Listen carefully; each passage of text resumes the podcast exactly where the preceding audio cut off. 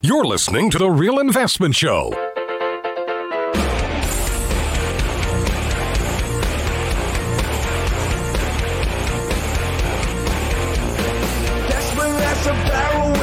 Welcome back to the show this morning. I'm your host, Roberts. Mike Lebowitz joining us and talking a little bit about the Fed yesterday, the Fed meeting, of course. And the big question is, is when will they taper? How will they taper? When will it matter, right? And this is kind of an interesting thing here because there's already articles. It's amazing how quickly these things occur. Um, just yesterday, the Fed talks about, hey, we're, we're thinking about thinking about talking about tapering, right? we're starting to move into that direction. And already there's articles out this morning saying, well, it's different this time. They're going to be able to taper this time and the market's not going to come apart at the seams. Well, every time they've tapered previously, we've had anywhere from 10 to 20% corrections or more right? Right. Um, and you know, all you have to do is go look at a, uh, and we just did this recently in an article we wrote. We actually overlaid the Fed's balance sheet changes, right? Whether they were expanding the balance sheet or contracting it, or just keeping it stable, and related that to the performance in the market. And there's about a, an 80% correlation between the Fed's balance sheet and the market in terms of this these changes. So yes, if they taper, you're taking liquidity out of the markets, and the markets survive on liquidity at this point. And and look, just over the last few weeks, we've been talking about, you know, the markets have been rising here lately, but money flows have been deteriorating this entire time. Participation's been less and less and less in the markets, and you know, this is something that is going to be very important going forward. When the Fed starts to taper, that is the beginning of the clock doesn't mean you're going to get a correction to tomorrow. Doesn't mean you're going to get a correction next week or next month. The Fed's not starting to taper yet.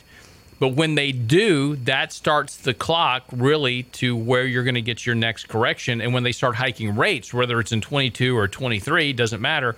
That's the clock to your next bear market. So, right. Go ahead, Mike. Eh, And I think you got to be careful because there's different people look at that clock different ways. Mm-hmm. I think the clock started yesterday, right? They're not going to taper for months, right? But, you know, some people and a lot of institutional investors look very carefully at what Jerome Powell said yesterday. And to them, to me, he sent a clear signal that the next thing the Fed is going to do is taper right? He didn't tell us what date. He wasn't clear in his words. There was a lot of, you know, Fed gibberish, economics, uh, a lot of higher level talk to try to to try to kind of hide their intentions. But I think he made it clear what they're doing. So the question is, we know what's going to happen. We know the correlations between how varying assets do when the Fed is buying and when the Fed is not buying. So, you know, we're on warning now. Doesn't again, we're not going to sell off immediately. We mm-hmm. may, we may not. But I think you have to take the market with a different, uh, to use Powell's words, a different grain of salt than you did prior to yesterday, right? You have to understand that the liquidity backing this market is now to some degree and a small amount of it is in jeopardy. And it's not the it's not necessarily the actual liquidity but it's the psychology and the liquidity. And that psychology is changing and the liquidity will change at some point. Right? You talked about retail sales. Mm-hmm. um, they're what 15% above where they were?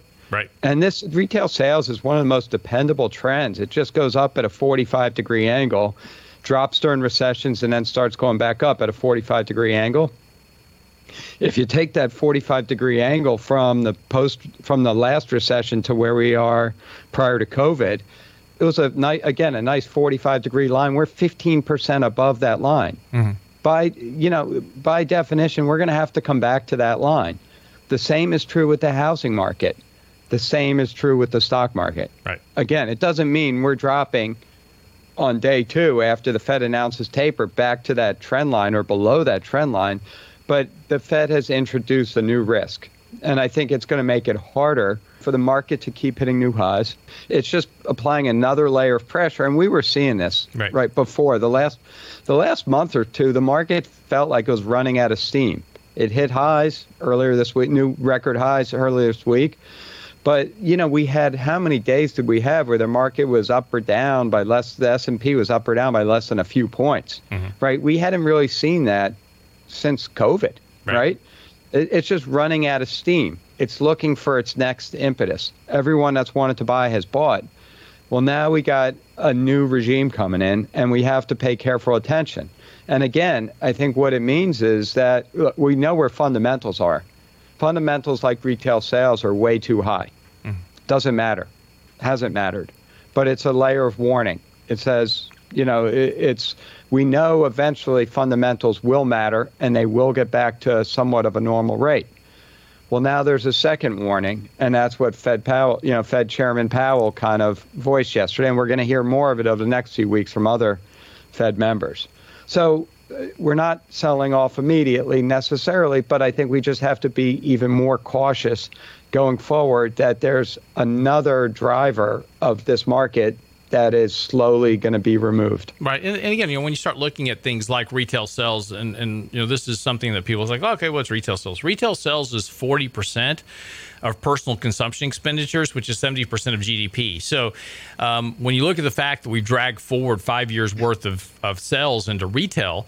Um, you know, all those people that you know didn't have money to buy stuff with we gave them money they went out and bought a bunch of stuff. Well that's great but now the hangover is going to come. I mean if you take a look right. at things like rv sales how many people buy rvs right? And there's been a massive surge of people going i'm going to go buy an rv i don't know why but they are. So there's been this huge massive surge of people going out to buy rvs rvs are, are like a boat um, you know the the two the two best days of buying a boat are the day you buy it and the day you sell it.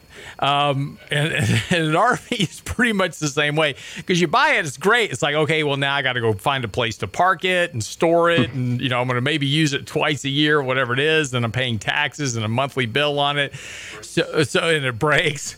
And then, uh, then so what's going to happen on the other side of this, of course, is there's going to be a massive surge of people wanting to sell RVs, um, put those back out in the market. So, there's, so the point is, is that all of this stimulus was great. And, and, and by the way, BlackRock's not going to be there to buy those RVs. RVs exactly. but they, they, may. You never know.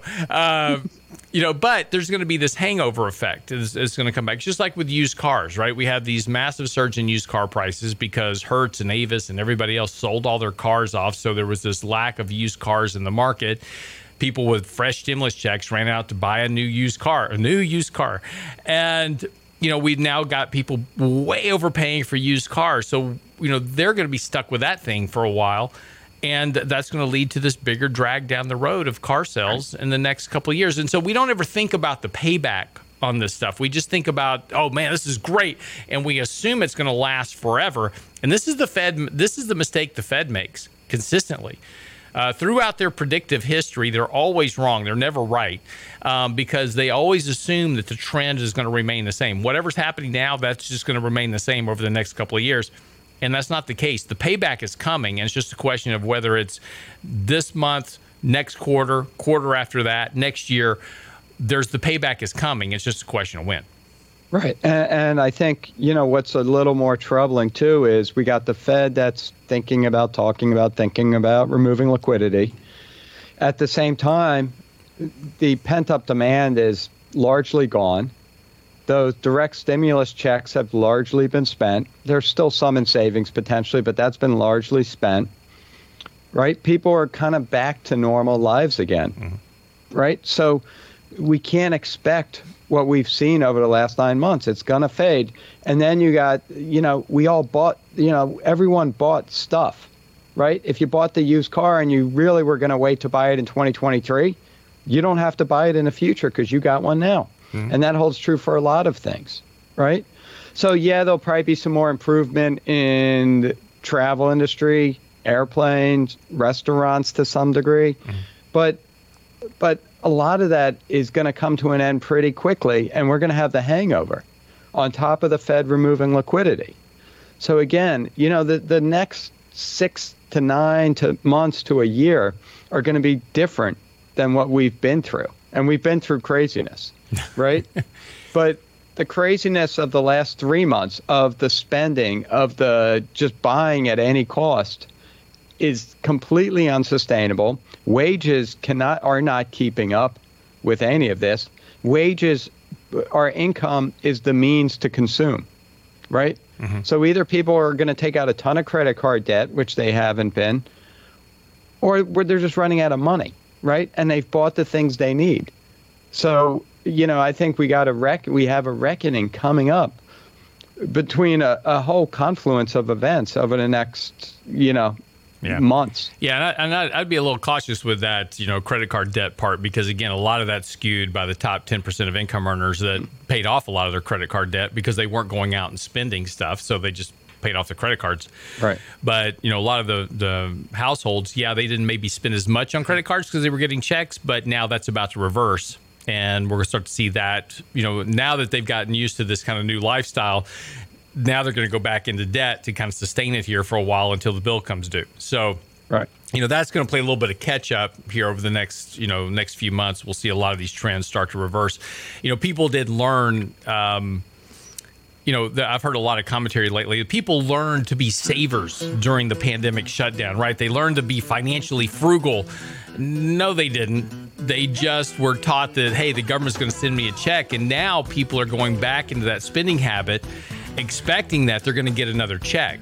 The problem is when the check doesn't show up, right? And so that's that's another payback that we'll likely see here by the end of the year. All right, quick break. We're going to come back. We'll answer some YouTube questions this morning uh, since Mike is here, and uh, we'll uh, talk some more about the markets and where we uh, what our money flow signals are saying now and what we're going to do next. Be right back after the break. Don't go away. Yeah.